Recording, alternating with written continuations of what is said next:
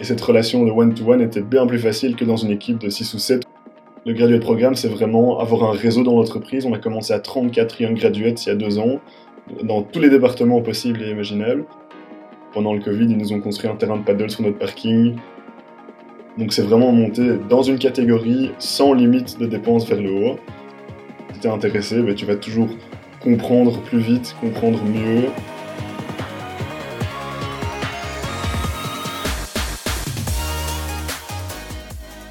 Bonjour et bienvenue dans Best Regards, le podcast qui a pour but de permettre aux jeunes et futurs diplômés d'aborder de façon sereine et éclairée le choix de leur premier emploi. Salut, c'est Lola. On se retrouve pour un nouvel épisode de Best Regards avec Augustin, où l'on va parler de son rôle de commodity lead chez Telenet. Que fait un commodity lead au jour le jour? En quoi consiste le gradué de programme de Telenet? Quelles sont les possibilités de formation au sein de la boîte? Est-il nécessaire d'avoir des compétences en produit tech pour y travailler? Ce sont les sujets que nous allons aborder avec Augustin dans cet épisode.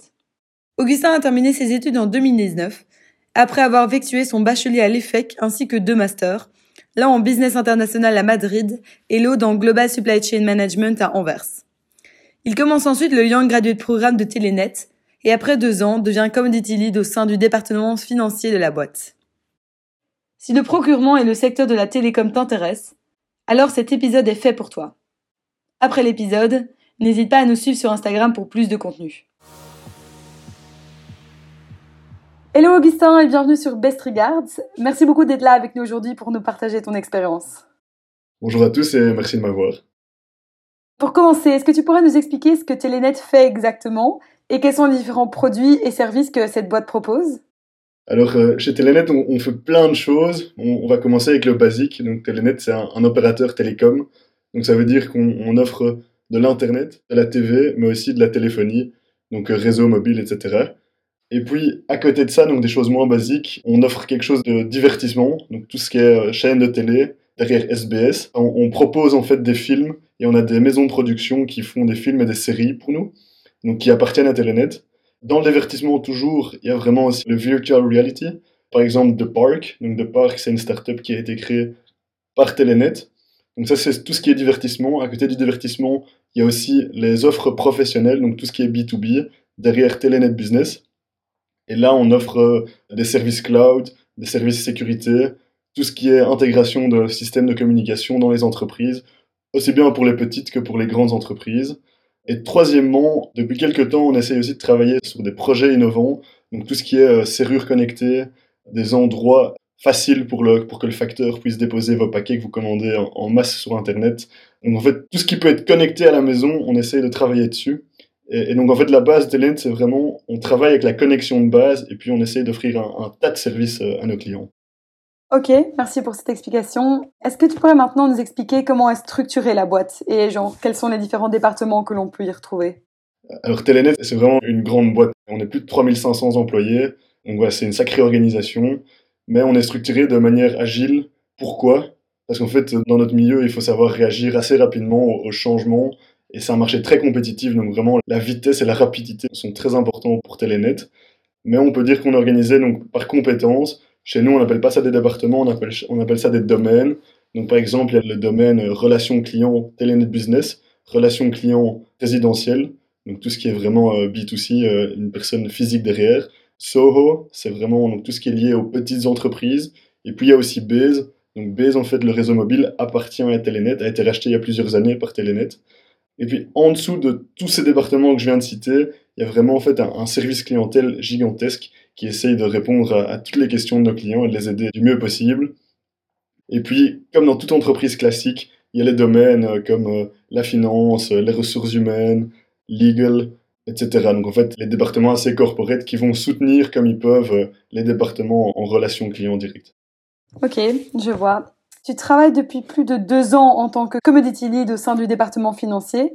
Pourrais-tu nous donner un peu plus de détails à propos de ce rôle et ce que tu fais au jour le jour?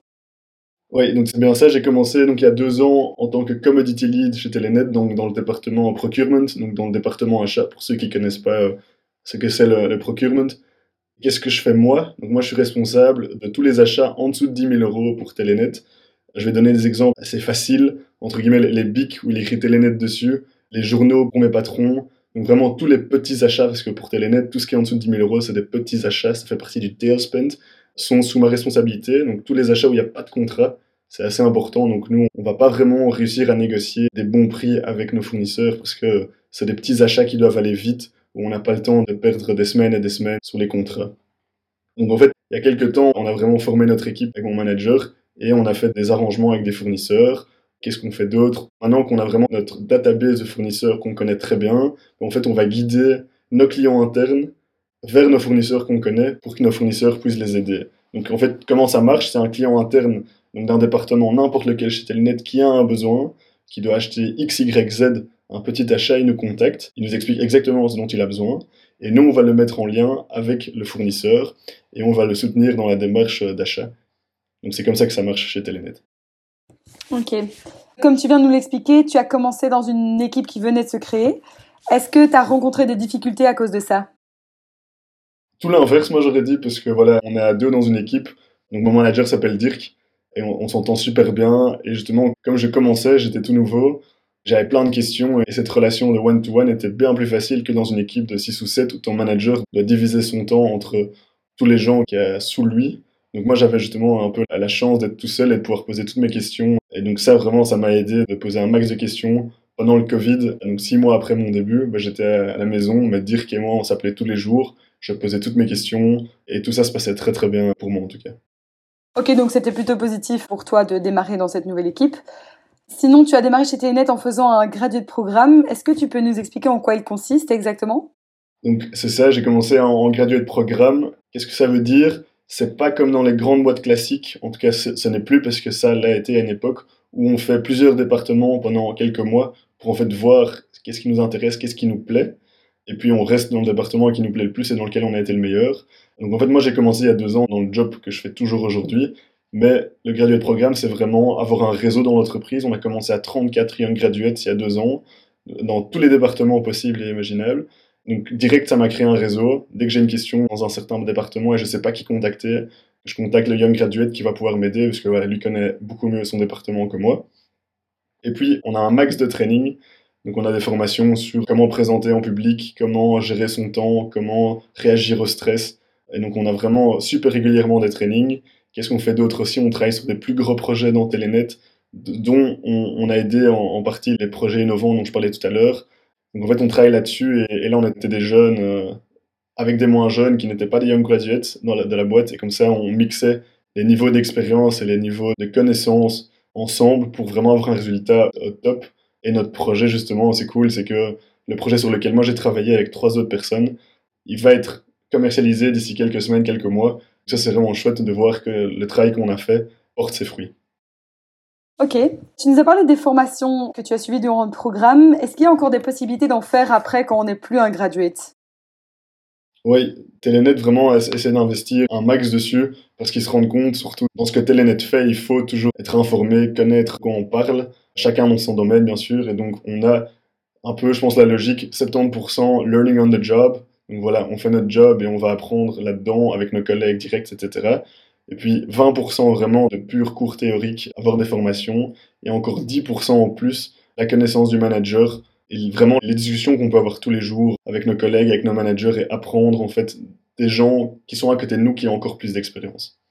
Donc c'est comme ça que c'est fait, et je pense que tout le monde est poussé à suivre minimum deux trainings par an. Ok, c'est super intéressant euh, de savoir ça. Sinon, autre question, tu pourrais nous dire ce que tu aimes le plus et ce que tu aimes le moins dans ton job et chez Telenet en général? Je vais commencer avec le négatif, même si c'est pas euh, si négatif que ça. C'est l'administration. Comme j'ai dit, on a une énorme boîte, 3500 employés, on appartient à des Américains, on est coté en bourse, donc en fait tout ça fait que on a un max d'administration. C'est pas toujours agréable quand on veut avancer rapidement et des choses doivent se passer rapidement parce qu'il y a des contrôles qui doivent se faire pour travailler avec un nouveau fournisseur, pour faire un tas de trucs. Il y a vraiment plein de contrôles qui doivent se passer et ça, des fois, je trouve ça un peu dommage, mais je le comprends aussi parce qu'on est une grosse boîte et ça, il faut vivre avec. C'est comme ça. Et le positif, c'est, euh, comme on appelle ça en interne chez nous, c'est le yellow vibes. Donc jaune, la couleur de Telenet, c'est euh, la bonne humeur de tout le monde. Enfin, moi, j'ai jamais eu aucun problème avec mes collègues. Euh, tout le monde est super sympa quand tu les rencontres. Ils sont là pour t'aider quand tu as des questions. Et puis Telenet fait hyper attention au bien-être de ses employés. Je pense à l'exemple, pendant le Covid, ils nous ont construit un terrain de paddle sur notre parking. Enfin, plein de choses qui font pour vraiment que tout le monde se sente top.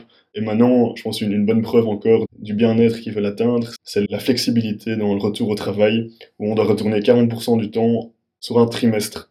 Donc voilà, donc on est hyper flexible tant qu'on atteint plus ou moins les 40% de présence au bureau, parce qu'ils veulent qu'on garde bien sûr ce contact avec nos collègues et les yellow vibes qu'on peut pas avoir derrière un ordinateur. Ok. Une autre question qu'on se posait pour savoir s'il y avait beaucoup de possibilités d'évolution euh, au sein de Telenet.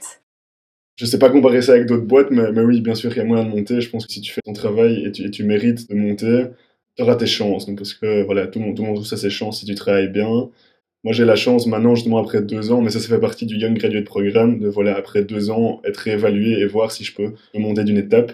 Et donc, d'ici quelques semaines, quelques mois, je suis promu, quoi. C'est super chouette. On me donne une chance où j'aurai bien plus de responsabilités. Et donc, oui, la chance de monter existe, mais je pense qu'il faut surtout travailler dur soi-même pour pouvoir avoir la chance de monter. Ouais, je vois. Et en quoi consisterait euh, ce futur euh, job?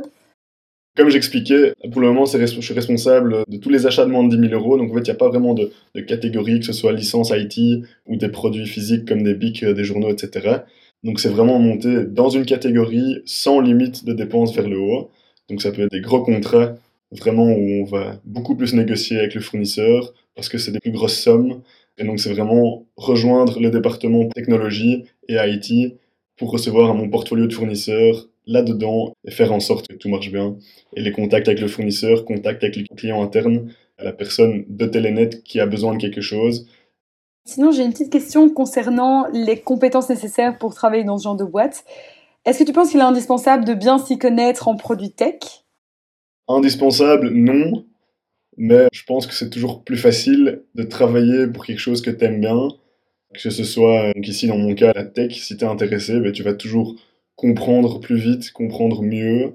Et donc voilà, non, c'est pas indispensable d'être un grand connaisseur de tech, puisque moi je, je le suis pas spécialement, mais bien sûr que le sujet m'intéresse et les, les, projets sur lesquels on travaille, ben, euh, c'est plus chouette quand ça t'intéresse. Normal. J'ai une dernière question pour toi. On termine toujours notre podcast euh, par la même question. Est-ce que tu aurais des conseils à donner à nos auditeurs pour leur future carrière? Très bonne question. Maintenant, je pense à une chose que je trouve assez importante, c'est en fait que les gens se connaissent eux-mêmes, parce que c'est là la base de tout. Et comment apprendre à se connaître soi-même, euh, je pense au test de insights, des couleurs. Et en fait, c'est connaître ses forces et ses faiblesses, parce que c'est vraiment quelque chose qu'on va pouvoir utiliser pour pouvoir grandir et pouvoir chercher en fait un travail qui te convient. Si tu sais euh, quelle est ta grande force, ben cherche un travail là-dedans, quelque chose qui va te convenir, plutôt que essayer de faire comme tout le monde, si c'est une de tes faiblesses d'aller dans ce domaine-là. Donc c'est vraiment euh, utiliser ses forces et ses faiblesses pour chercher quelque chose qui te convient. Merci d'être resté avec nous jusqu'ici. On espère que l'épisode vous aura plu.